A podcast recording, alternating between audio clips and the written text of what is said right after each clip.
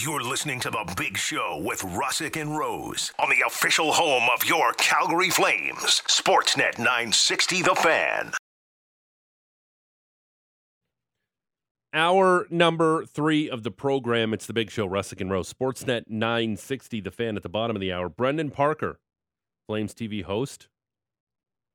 Flames getting ready to play the scorching hot New Jersey Devils tonight in the Swamp. Flames losers of five straight. Devils have won six in a row. By the way, find our show where where you find your your podcasts. On your favorite podcatcher Yeah. Apple, Google, Spotify, Amazon, or MySpace.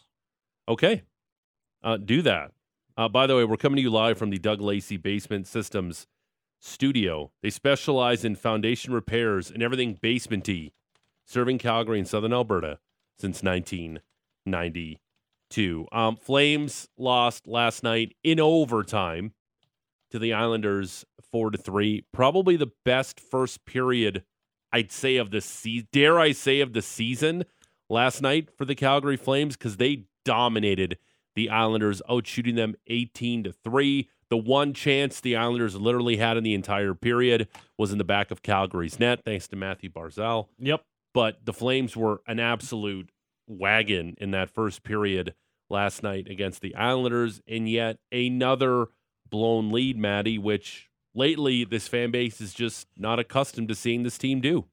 Well, last year, when the Flames had a team that won the Pacific Division and went into the postseason feeling good, obviously got knocked out in the second round. But one of the keys was just one third period lead blown all regular season long. And now, after yesterday, the Flames have now gone up to three of them.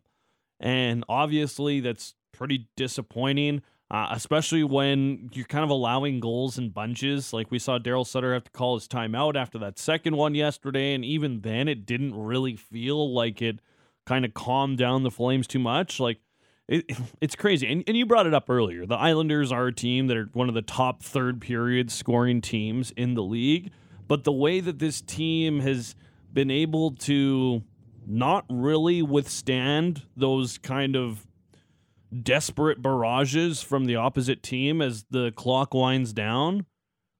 Surprising, disappointing, troubling. I would use all three of those words to describe that trend. Uh, poll questions up at George Russick, at Matt Rose YYC. Outside of the blown leads, of course, what concerns you the most during the Flames five game slide? Injuries on the blue line, penalty kill, power play, top six wingers. One vote shy of 200. Top six winners still. Top, top six wingers still. 52.3% of our listeners say it's the top six. And right now, uh, we, we, we sang the praises of the DNA line uh, for the majority of this season so far with Kadri, Dubé, and Mangiapane. But last night, especially in the first period, I thought that line was invisible. And we're not seeing, or I'm not seeing, I I want you to get, I want to hear your take on this. What happened to Dubé's speed? He, he was using his speed a lot more uh, in, in, in the few, first few games of the season. And then all of a sudden, he's kind of disappeared. Are teams neutralizing his speed? Is, is, is, he, is he not getting into open spaces? Why has Dillon Dubé struggled here lately? I can't put my finger on it. One of the things that I've seen in the last little bit here from Dylan is maybe just some decisions with the puck that are either rushed or just just aren't aren't necessarily the, the decision that you want to make in a certain spot. And early on in the season, he and Mangiapane and Kadri were they were zipping it around. It was pretty tic tac toe some of those days, uh, those first few games when that line was together. And I just feel like he doesn't have the puck as much. When he does, he's maybe making a mistake turning it over. Like he he did turn the puck over on that first goal for the Islanders in the first period that led to the four on three rush, the nice pass by Matt Barzal. So maybe that's a little bit of it. You know, a lot of their game, especially, you know, Dubé with the speed, it it starts with good hard checking in your own end, causing a turnover and, and trying to use your speed to spring an odd man rush the other way. And he's got a good shot that he can use that I think we've still seen him um, utilize whenever he's had an opportunity. But I, I'd also say that, yeah, there, there's been instances these last couple of games where, you know, I, I felt that the team probably needed a winger, but I wasn't sure, you know, where the right slot would be to bring in somebody. And I never thought it was Dubé's spot to start the year. That really felt like a line that could click. But obviously, when there's guys who are kind of coming into their the prime of their career, you have to be able to do it consistently. And I do wonder about that. Mangiapane has two goals on the season. Any concerns that is it, or is it just a slow start? Because seemingly, I'm not saying the chances he was getting early on in the season. Now, the last few games. Well, this is another line that, like in transition, they've got speed and they can create that way. We know Kadri's got great hands and, and he can do some some pretty nasty stuff in that sense. But this is also a group that probably, when they're playing at their absolute best, is putting pucks deep, getting a good hard forecheck going, trying to get that cycle going. Like Andrew Mangiapane scored 35 goals, not with some ridiculous wrist shot that he can score from distance. Like this is a guy who cleans up the garbage. He gets around the net and he gets grimy with it. He can sometimes extend around the goaltender and kind of slide pucks in that way. But that's how he kind of makes his makes his money, right? That's how he scores his goals. Now, the other thing, concern for two on the season, perhaps, but you know, 35 last season didn't feel like that was going to be necessarily the new medium for him. Like that felt like that was probably top of the ceiling for goal output from a guy like Andrew Mangiapane. To me, he feels more like a 25 to 30 guy. Uh, so I'm not overly concerned. Like it, it's the same thing with the rest of the team. Like yes, there's troubling instances that have to be changed, have to be fixed. But is that where I'm looking and saying, oh, he's only got two goals? Like, if he figured out how to score, the team would completely turn around? Nah, not necessarily. I just think that maybe there's a lot of guys on that team right now who are kind of questioning their decisions when they have the puck. Like, there's just a lot of instances where guys aren't, you know, at the top of the year, they look confident, right? Mhm. And I don't necessarily see that in Mangiapane or Dubé's game right now. Uh, confidence is an interesting word because uh, the first two periods last night they were flying, and then the third period I just felt like they were hanging on for dear life, trying to finally snap this ugly uh, five games, uh, four game skid, which is now a five game slide for the Calgary Flames, and not having a shot for over ten minutes in the third period is an issue, and that's what I kind of felt like they just did last night. They were just hanging on for dear life Yep. and went away from what they were doing so effectively in the first two periods uh, was being aggressive on both sides of the ice and we just didn't see that last night in the third period I call it bailing out hockey because it's like you're in a boat and you're in a lake and your boat's got holes in it okay and you got one bucket, but there's too many holes. And as much as you can try and scoop the water out, it is kind of a, a problem that is only, or it's a solution to your problem for a very temporary amount of time. And I felt in the third period the Flames were doing that. They had their bucket out, they were trying to empty the water out of the boat, and every time they felt like they were getting in the right direction, they'd go for a change. And while they were changing, the Islanders would bring it right back into their zone, and all of a sudden you're bailing water again. You're never able to get anything going offensively because you spend the entire shift trying to defend, get all tired, use up all your energy. And then as soon as you can get the puck over the red line, it's dump, change, and let the next group try and do the exact same thing because the Islanders are coming back at you with speed. And at that point, they were feeling it, man. Like they were moving the puck around really well. I said it earlier in the show. I thought three of the best chances for the Islanders all missed the net, but Markstrom was good. Hmm But but that's kind of the way I saw it in the third period. They were trying to bail out hockey. At, at that point, what you need is you need someone to come off the bench, win a battle, and get an offensive zone faceoff. Try and get an icing, try and get anything like that, just so you can stop the bleeding. So you can get some sticky tack and plug it in a couple of holes and give yourself an actual chance to bail this thing out and get that boat back back to shore. I-, I thought the top line was good last night outside of maybe that third period i thought Huberdeau looked like he had a ton of jump Much better than the I- game on Saturday where everything that hit his stick was a hand grenade. I, I love that the fact that uh, he caused that traffic in front on the Lindholm deflection goal. Yep. Uh, he, of course, he didn't get an assist on that, but he was a big part of the reason why that puck went into the net. And Lindholm, I thought, had a lot of extra jump last night too. Yeah, I thought he was very good. Uh, the play by Huberdeau on the recovery for the first goal, long shift for him. He stays out there a little bit longer in the ozone. Eventually sets up Backlund for the game's opening goal, and I think it was the second chance that he found Backlund wide open in the slot. First one blocked, second one goes in the net. So right off the bat, you had a feeling that the the Flames would jumping. Like Huberdeau set Toffoli up for a nice little rush chance on their very first shift that Toffoli skied over the net. So you had your opportunities, but at the same time, in the third, when you kind of needed your top guys to, like I mentioned, take over a shift, switch momentum the other way, stop the bleeding in those last 10 minutes of the third period, didn't feel like there was a shift where I was like, yeah, okay, now now you're good, right? Now you're safe.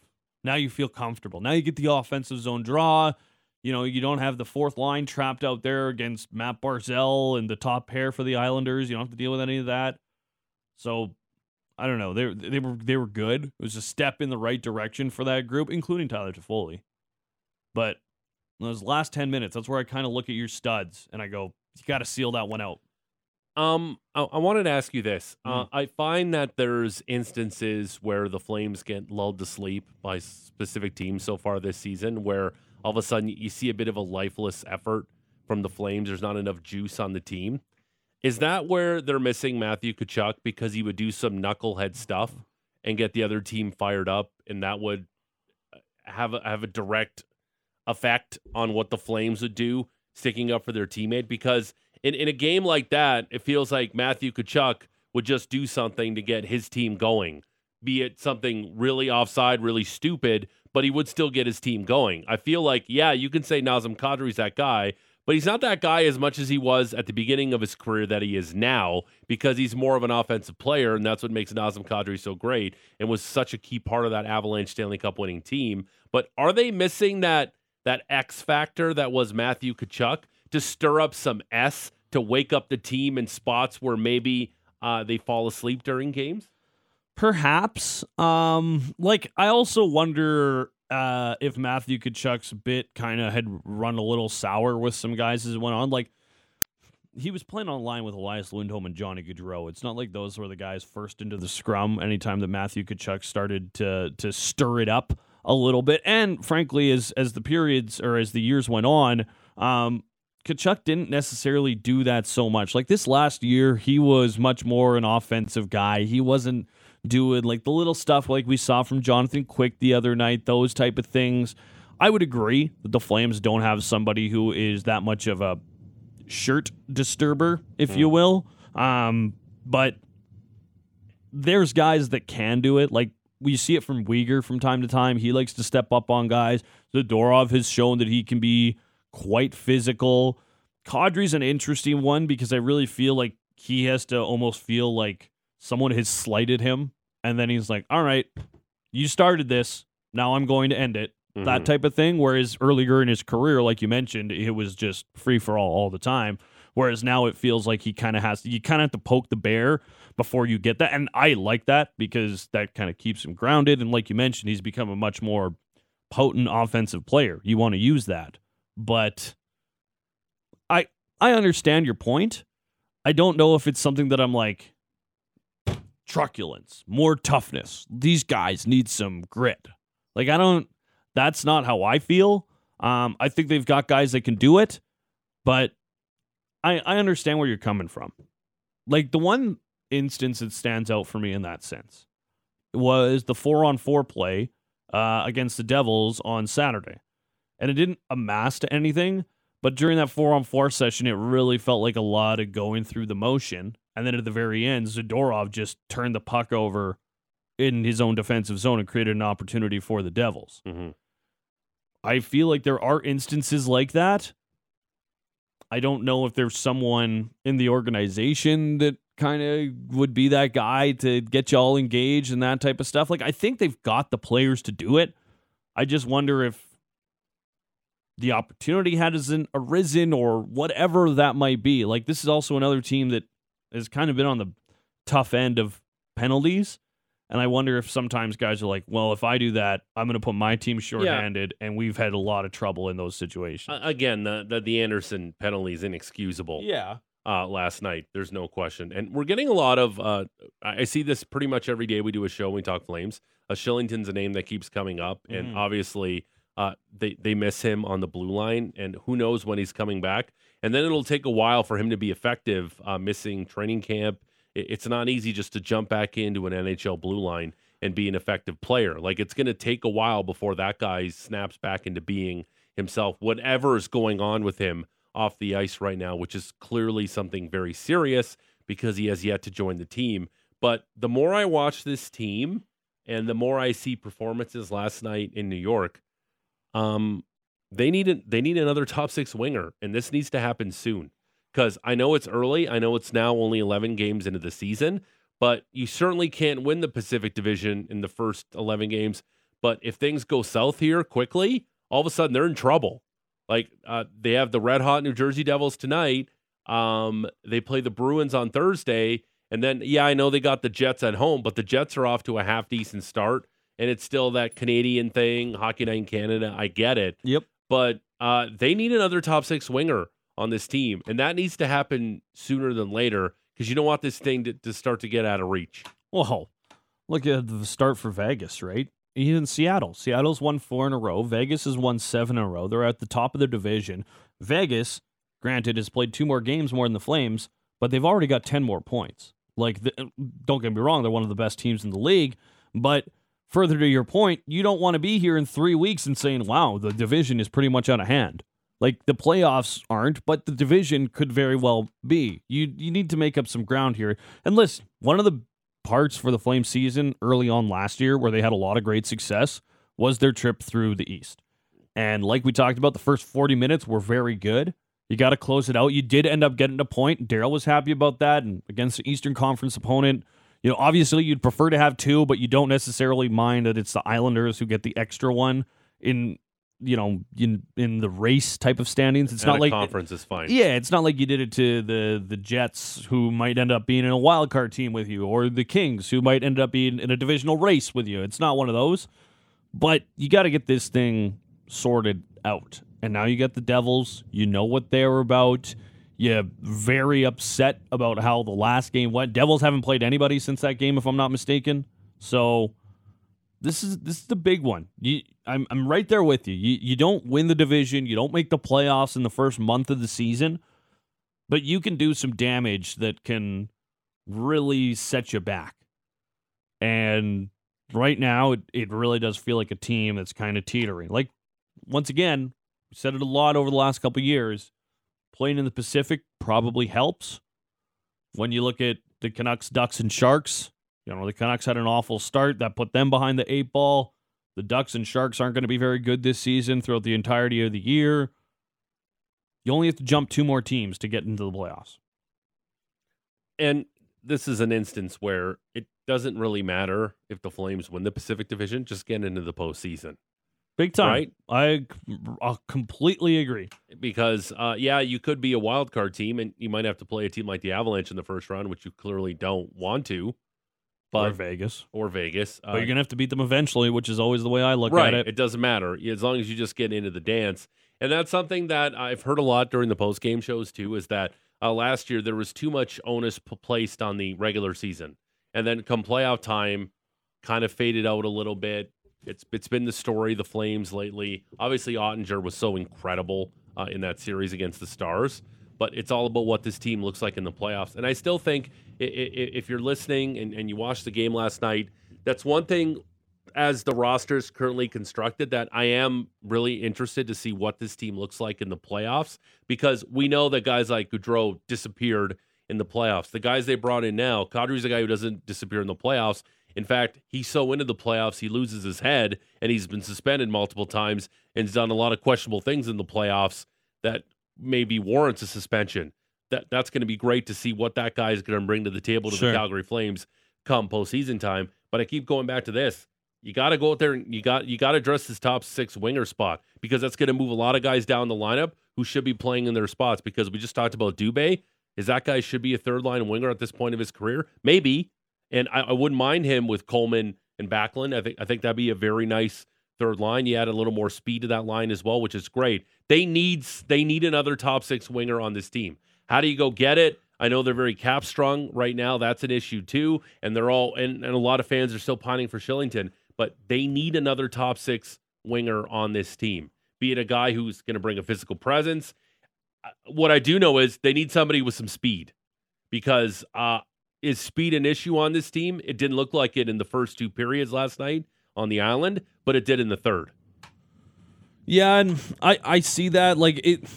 I'm the one thing for me when it, with the speed factor is I continue to go back to like you can. The Blues were not the fastest team when they won the Stanley Cup. The Lightning had good speed, but you look at their their their depth guys like they had that humongous line with Perry and, and Maroon. Those guys aren't necessarily the most fleet of foot. It's just about the chemistry and being able to move the puck, being in smart places, making sure that your forecheck is on point. And I just feel like they've kind of gotten away from certain parts of their game. Yes, it would be great if you could upgrade somebody within the top six, but this is also a team that is cap strapped. So if you're doing that, all of a sudden you're looking at maybe moving out one of those bodies. You know, Dillon Dubé is a guy who makes $2.3 million. You don't really have any other cap space that you can alleviate on this roster right now unless you find like especially with the value that you're getting from a guy like Milan Lucic. I know that the cap hit is too high for what he's doing for you, but I think that the coach likes having him there. Brett Ritchie's another guy. Like I think that fourth line is something the team likes right now for the role that they have. It's tough, right? Because the other thing too is if you're the Flames, you're not dealing from a, a position of leverage. Groups would know, okay, you want a winger, you need a winger. You're up against the cap. You don't necessarily like if you're the Flames, do you want to trade your first round pick right now? You're not in a playoff spot and it's deep draft. Mm. I wouldn't. No way I'm trading that first round pick. You get a franchise player in the middle of that draft. It looks like because it's really deep, but at the same time, teams ready to win now. But the amount of contracts you just handed out to Huberdeau and Kadri, uh, this is going to be the group you're going to be going with uh, for the long, long term here. The, In Calgary. Yeah, I agree, but I just I don't know if they have the capital to make a deal happen now for someone that would come in and have the right type of impact on this team, right? Like and maybe it's a an exercise that we dive into on an off day, but who who are we targeting here? Right? Like are we going after free agents? Is it players with term? Is Tyler Toffoli someone that could maybe be that guy to move make a little bit of money work as well? What about your first round pick? Yeah, like I I'm I'm not moving the first round pick in 2023. I know it is a very deep draft. I know Buchel has said that a lot. That But this is you- a star you You're get. out of a playoff spot right now, and you've lost five straight. You're not Yeah. trading your first round pick. Okay, but it's it's th- this team can't miss the playoffs. I agree with you. I don't think they're going to. No, but right, but that that's not an option missing the playoffs right now. The way the, the way how aggressive Tree was in the offseason Sure. after those two guys were gone, missing the playoffs is not an option for this team. It's win now. And you have a guy in Markstrom who's one of the best goaltenders on the planet. Yes. Give him some help. And he needs to be better in the postseason, obviously. And you need to you need to um, lighten his workload a little bit because I would imagine Vladar is going to start in that tonight uh, in New Jersey against the Devils. But this team is built to win the Stanley Cup now. or in the next couple years. Right. So if you're going to trade the first round pick to what uh, Patrick Dumont just said, maybe you'd use that first round pick for somebody with some term that isn't just a rental. Maybe Yeah. not trade your first round pick for a rental, but maybe trade it for somebody with term. And this And the one guy that keeps popping up, and to me, I know injuries has been an issue, but wouldn't Josh Anderson fit like a glove on this team? A guy who can score goals, a guy who's physical, a guy who knows how to win in the playoffs and skates like the wind. I would not give up my first round pick for Josh Anderson. For 5 years of Josh Anderson because A, you have to make the money work. He's at what, five and a half? So what are you moving out to make that work? Are you giving up someone on your blue line? Because to make that work, you're gonna have to give up someone plus to make just to make the dollars work in itself. Yeah, but uh, you you can finagle the salary cap. You can add another team involved to take some money. How much of like, like- you, you can do that uh, right now uh, if if you're the Calgary Flames. So yeah, Anderson has four years left after this season at five point five million dollars, but he's only twenty eight years old. But he, how, when was the last time he played a full season? Like I understand he's only 28, but What about Travis Konecny? Travis Konecny is another guy that's intriguing to Three me. Three years left at five and a half. But once again, do I want to move my first round pick right now for that guy? Mm, I'm having a hard time doing it. It, it's definitely a hole in the roster right now. It's definitely something that needs to be addressed. Uh, there, there's no question about that. Flames and Devils tonight from the swamp. Uh, the, the the coverage gets going at two o'clock. The Pat Steinberg telethon. Two o'clock Flames talk with Pat Steinberg and Aaron Vickers. Uh, straight ahead, uh, Brendan Parker, Flames TV host, will join us, and uh, I think we'll play a little more Jim Irsay and get some more of your texts Some good ones. from the Jim Irsay clip that we uh, that we had earlier on uh, in the show. I don't know how to make sausage. Yep. I don't know what goes into sausage. Me Neither. neither. But I do know how to build a football team. There you go. Uh, keep those texts rolling in like this one. I don't know what a, what's a hot tub. I don't know what a jacuzzi is, but I do know how to party. That's pretty good. Uh, Nick and Nick in Calgary. I don't know what goes into a football team. I don't even know how to build a football team, but I do know how to make a sausage. there you go, Nick. nice little barber there. There you go. I don't know how a toilet works or where any of the stuff that goes in it goes, but I do know not to open my mouth in a public pool. Yeah, that's correct and really gross at the same time. Keep those rolling in 960, 960, name and location. We'll tee up the Flames game with Brendan Parker next. Big Show, Russick and Rose. Sportsnet 960, the fan. You're listening to The Big Show with Russick and Rose on the official home of your Calgary Flames. Sportsnet 960 The Fan. It's the Big Show, Russick and Rose. Sportsnet 960, the fan, joining you live from the Doug Lacey Basement Systems studios. Man, I wish you guys could watch us sometimes. What was that? Your robot? I can't. I can I can only booze dance. I told you this. You do like white man wedding dancing? Why don't I see? I didn't bite my lip, which is good. But I once I have the shots of tequila going, Yeah. it lubes up my hips, Oh, and then I'm ready for them to move. mmm. Gotta get that lubricant in. Yeah, gotta get gotta get that lube in. Um, outside of blowing that five goal lead, or sorry, uh, five game slide. Five goal lead. May- maybe it's a precursor tonight. Oh God, please don't, Don't blow do a five goal Don't lead do tonight. that. Don't do that. Uh, what are some of the things uh, that's most concerning to you uh, during this five game losing streak, injuries on the blue line, penalty kill, power play, top six wingers? Poll questions up at George Russick, at Matt Rose YYC, at Sports at 960. We'll wrap up the poll question at the end of the show. But right now, joining us on the Atlas Pizza and Sports Bar guest hotline for the first time on the show, uh, we say good morning to Brendan Parker, Flames TV host. Brendan, good morning. How are you? Good morning, fellas. How are we doing? Good. Where are you in beautiful New Jersey right now? And how striking is it? And how beautiful the scenery is, is in New Jersey? Well, we uh, we just passed over the bridge. We're now uh, we're at the we're at the Prudential Center. So we just just strolled in. Uh, Jersey is wrapping up what looks to be a, an optional skate here, Mm. and uh, and we got a nice little a nice little uh, tour of, of New Jersey and Newark as we uh, as we toured Mm. over this morning. Yeah, Very jealous of you. it's that's for beautiful here though. I, I I I know that you guys are dealing with some some snow, so scenery or not, the uh, the weather has been a real Okay. treat here. I'll, I'll say that. Yeah, the tractors were out uh, and getting sure the, the roads were all clear and whatnot. Uh, so that's that's what we're dealing with here. It's great, but uh, how's how's the vibe around the team uh, after yesterday's tough lo- another blown lead and, and honestly a very troubling trend here over the last ten-ish days. Yeah, it's interesting because you know obviously a lot of disappointment last night leaving that building with only one point, but but I think in some ways, you know, it's still it's still optimistic in the fact that um, you know they played a really good hockey game last night, and, and aside from you know a few minutes span there in that third period, you know, and I even thought that after that after the tying goal, you know, obviously they called a timeout. You know, they they did settle things down, and it turned into just a really well played third period on both sides uh, entertaining hockey game. But I think more more than anything, I mean, you, you came away from that game after the first 40 minutes of it and, and thinking like that's the team that we saw for the better part of the year last year.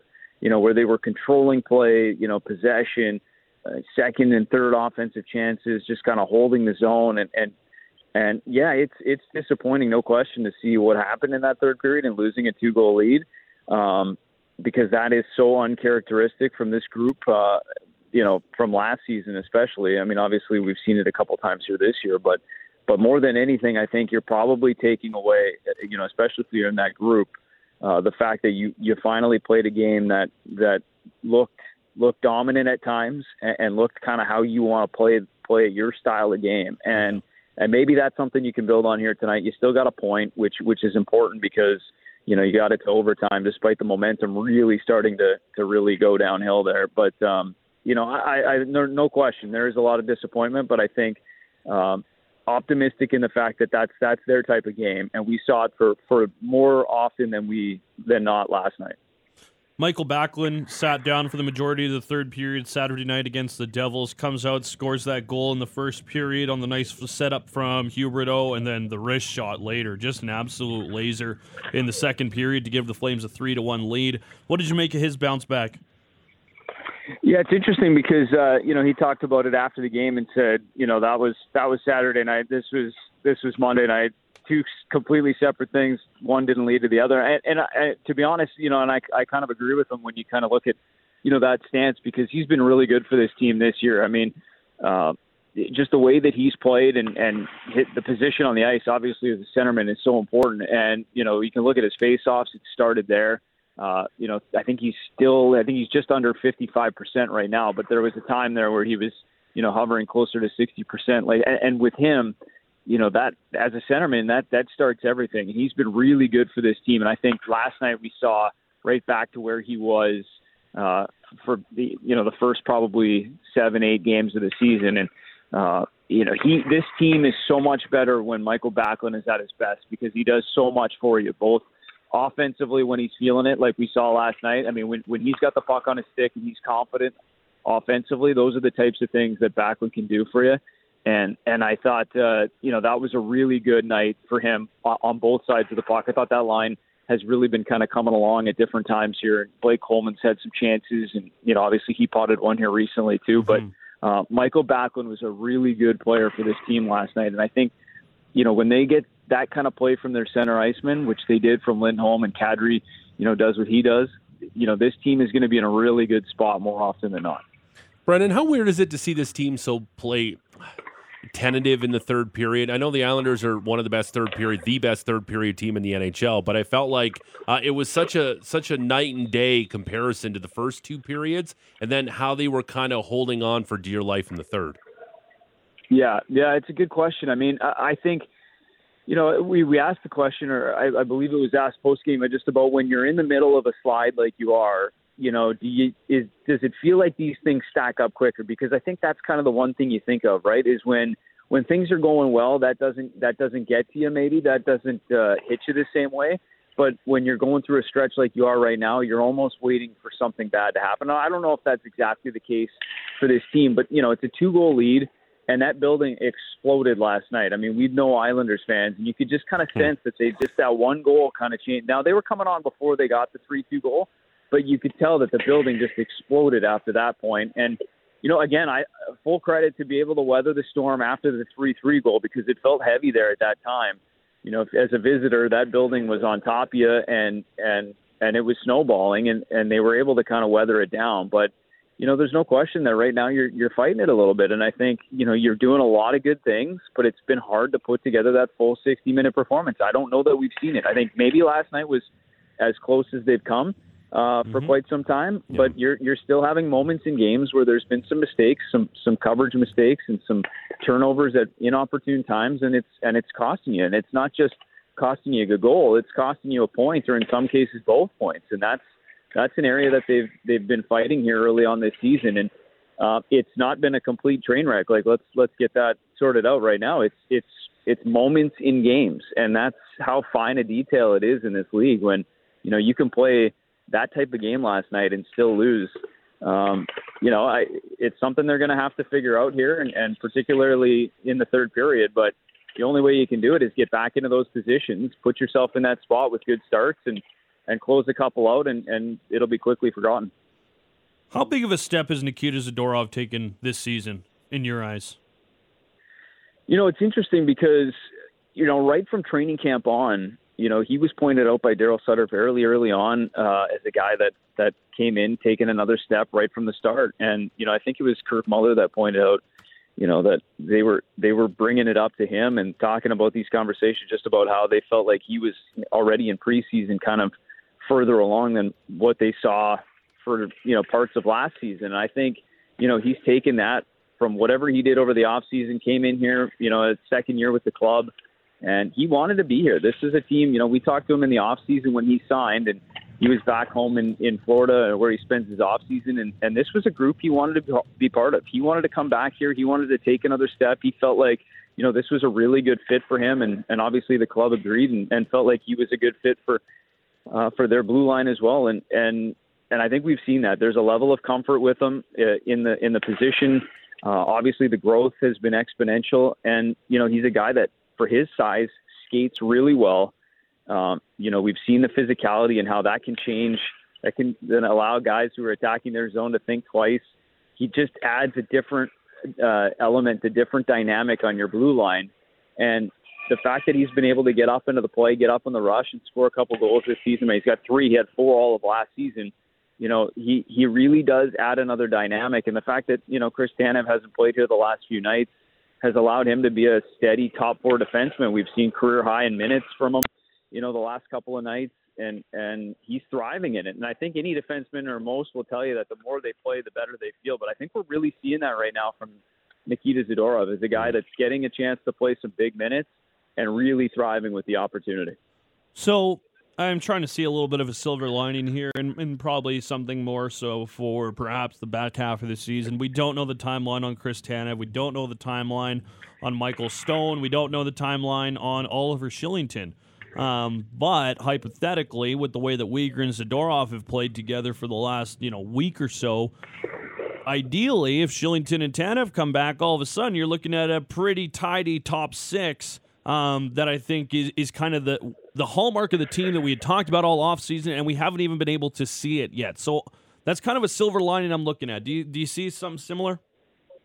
Yeah, yeah, I do. I mean, I think I think the fact that you have the depth you have um, I mean, it, it, it's no question that going through this type of injury, these type of injuries, and these type of uh, you know depth problems early on this season is uh, is arduous, right? I mean, it's been some heavy minutes on some guys here, but luckily you've had you know a stretch in your schedule where there's been some holes and guys have had some time to get some rest. But but you know, hopefully they they aren't long term on on either front. But if you looked at defensively, just where it goes from one to eight, I think at the start of the season you know, you were extremely pleased with how it lined up for you. And you're kind of putting that to the test right now. You're giving some guys an opportunity that you you hadn't planned on it. I mean, Connor Mackey's going to get some regular minutes here now, and he's going to get an opportunity to to you know sink his teeth into some regular NHL action, and you know that's good for him. And and eventually you're going to get these bodies back, and you're going to be in a really good spot. But uh, as of right now, you know, you got four guys who are kind of logging the bulk of the minutes right now. I think Hanifin had a career high in minutes last night, and it's kind of spread out the last two nights of guys who've played minutes that they haven't reached at their NHL careers yet. And, you know, I think they've done a really good job. I mean, Daryl pointed out last night, I think after the game, that, um, you know, it, it's not for a lack of not for a lack of try. Everybody's working hard, but he maybe saw a little bit of a little bit of the wear of the minutes uh, at different parts of the third period, and that could be part of it. But I think for the most part, they have done a tremendous job in the position that they've been uh, they've been put in, and you know I think the pairings, the way they're set up, without the likes of uh, all you mentioned, and Kylington and Stone and Tanev, I think uh, particularly that top four has done a has done a really nice job here so far, and hopefully they don't have to uh, you know run those minutes up too much longer, but you know. Uh, you know, we'll see. We'll see how they uh, how they work with it, and and I think once they get all those bodies back, you know, right from the start of training camp, we all talked about it. Uh, this this back end that'll be the strength of this team, and if it's all healthy, uh, there's no no reason why it shouldn't. Flames TV host uh, Brendan Parker joining us here on the Atlas Pizza and Sports Bar guest hotline. Big show, Russick and Rose, Sportsnet 960 The Fan. We talked about it before he jumped on, Brendan. Is there still a hole here in the top six on the wing? It feels like the, the Calgary Flames, and maybe last night was another example that yeah, they do need to make a move to address that spot. Yeah, I think I think uh, you know Brad Treliving talked about it at the start of the year that that is something an area that you'd you'd like to try to you know look at or address at some point. Um, but uh, but I don't see it as a need, an immediate need. I think it's something that you kind of want to see and and let it develop. I mean, it's been good here to see you know Dillon Dubé and Andrew Mangiapane and Nazem Kadri put back together again. I, I really like that trio from the start of the season, and um, you know let, let these lines develop some chemistry. I, I still think that um, you know there's an opportunity here to go through some things. I mean, you got some new faces here that maybe we underestimated how long it'll take to kind of really start to be a cohesive unit, and I think you know we've seen we've seen sections of chemistry developing. Um, but at the same time, you know, you got a full season here. We get it's a long way in. I know that every loss feels like, you know, the ceiling's coming in, but you know, there's still some time here. This is only game 12 here tonight, and uh, I, I'd really like to know like what the group is, what it looks like, and, and really find out if there is a hole, where is it? And and I don't think there's any immediate need. I think this this team still has the pieces it it needs to be a real competitive team. And uh, and sure, you can always. There's no team in the National Hockey League that that wouldn't like to add something, you know, somewhere to their lineup, add a little depth, add a little, you know, a little bit more skill or a little bit more grit, wh- whatever it might be. Uh, I still don't know for sure that that we know exactly what that looks like with this group. I think you still got to let it play out a little bit. Still let guys have longer looks, longer opportunities in, in, in prominent roles, and then and then see where you where you might look to add later on down the season. So what's going on in New Jersey today? Gonna just uh, putz around a little bit, hang out, go down to the the water. I don't know what's in New Jersey. The turnpike? You gonna know. you gonna take a ride on the turnpike? Go for a Yeah, wander. I think I think there'll be a couple of turnpike rides. We'll be back back and forth from the rink. Uh, I don't know that there's going to be a whole lot of a whole lot of downtime to, to sightsee. I mean, maybe we'll go. Yeah, we'll go across. We're in Jersey City, uh, so we'll probably you know take a little gander across over at Manhattan across the water.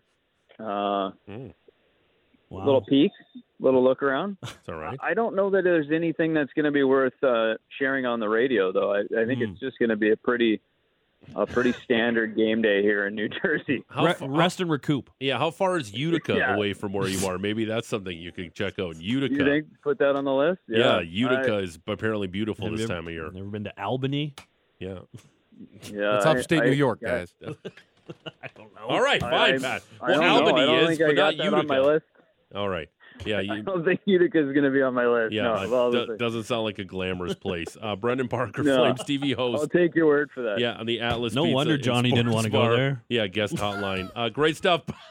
great stuff, Brendan. Uh, enjoy the broadcast tonight. Enjoy the game tonight. We'll talk soon, pal. Thanks for this. Ne- next time you guys give me a call, I'll be in Albany. Okay, sounds good. Yeah. Right. Yeah, he's, he's Checking out the sites. big into U.S. politics. Uh, What that's the state capital of New York State. Albany. Uh, brought to you by Atlas Pizza and Sports Bar, um, 14-time Consumer Choice Award winner for takeout or delivery. Call 403-248-3344 or dine in at Atlas Pizza, 6060 Memorial Drive, Northeast. Um, want to wrap up the poll question, Matty Rose. Yeah. Outside of the blown leads, of course, what concerns you the most during this Flames five-game slide? 229 votes. 50.7% of our listeners say top six wingers. Got to be better. It's fair. It is. Um, I agree. I think they just need a little bit more from some of those guys. Like you look at the play from Dubé and Mangiapane lately, and I say, well, it's it's it's not what you're seeing in the first five games of the season when they were zipping it around and they were great. Like that that line was dash two yesterday. And it wasn't an outstanding banner performance for them. I thought it took them a little while to get going. Um, but that's kind of where I would look and say you could maybe do something there. You, you need a little bit more from the top six right now. The other thing here too for the Calgary Flames, and uh, how how much of a how much love did power play get? Not Uh, much in, at in all. your poll. Uh, not much at all because uh, the power play, 8.3% of people saying the power play is an issue. And 2.2% are only saying it's the penalty kill, and they've given up a power play goal in six straight games. The Flames have scored a power play goal in five of their 11 games this season. They're 5 and 0 when they score on the power play. They're 0 4 and 2 when they do not score on the power play. The Flames are 0 for 13 with the man advantage in their five losses this season, 7 for 22 on the power play in their five wins. Yeah, and last night, I, I know, like, I hate talking about the refs. Same. Like uh, the Rasmus Andersson, that was a stupid, selfish penalty that ultimately cost the Flames the game. They also missed a high sticking call on Blake Coleman minutes before Uh, that. They and missed a trip on Nazem Kadri. They also Uh, tripped, uh, inter- missed an interference on Lindholm that was very similar to the penalty he took in overtime on Saturday. the accidentally on purpose trip on Markstrom by Cizikas, a guy who literally has a track record of tripping goaltenders and got fined by it yeah, by the league. not a banner night for the Zebras. Sure, but Move on. that stuff always evens itself out yes. Through the course of a season. I hate blaming the officials for what happened last night, but at the same time, uh, aggressiveness, like we saw in the first few games of the season. Remember when that fourth line where Ritchie uh, two straight shifts drew two straight penalties? Yeah, in the third period, Yeah, in the if- second period of if- that game a if- few while, a little while ago, If you're being aggressive and pressing the other team, and dictating play. they'll take penalties. Yeah, And I, I feel like there was too many stretches during this losing streak where it's just low event hockey for the Calgary Flames. Mhm. Just not much is going on. yep. I would, And per- the- yeah, Those things happen when you're not aggressive and you're not playing the Daryl style of, of a of a forecheck. You're not going to draw too many penalties, and that's what we're not seeing. It's easy just to say, "Oh, stupid refs." Well, the stupid. No, if if your team isn't pressing the envelope and forcing the other team into mistakes and, and causing penalties, Mhm. you're not going to go on the power play. And that's what was so, so successful for the Flames early on in the season is because they were forcing teams into, into grabbing them, into hooking them because they were so aggressive on the forecheck. yeah. And listen, the Islanders are twentieth as far as penalties. Like they're right in that middle kind of pack. They didn't take a penalty last night. They weren't given one. It is what it is. You move on. If the power play had got an opportunity, who's to say they would have scored anyways? Like Uh, we like we mentioned, ice cold in this five game losing streak. Uh, the radio stations all over uh, the Flames and Devils tonight. Hockey Central 960 with Hailey Salvian begins at 1 o'clock. The Pat Steinberg Telethon. for Who are we uh, sponsoring for, today? Uh, for people afflicted with dry hands. People afflicted with dry hands foundation. Yeah, Foundation, 2 o'clock with Pat Steinberg, Aaron Vickers, then Steinberg and Labardius. Puck drop just after 5 against the Devils. Flames, five game losing streak. Devils, six game winning streak. Something's got to give tonight. We'll be all over this game tomorrow morning. We'll talk to you then. Uh, our replays next, which we love too. No, no, no. We'll talk to you tomorrow. Bye. Bye.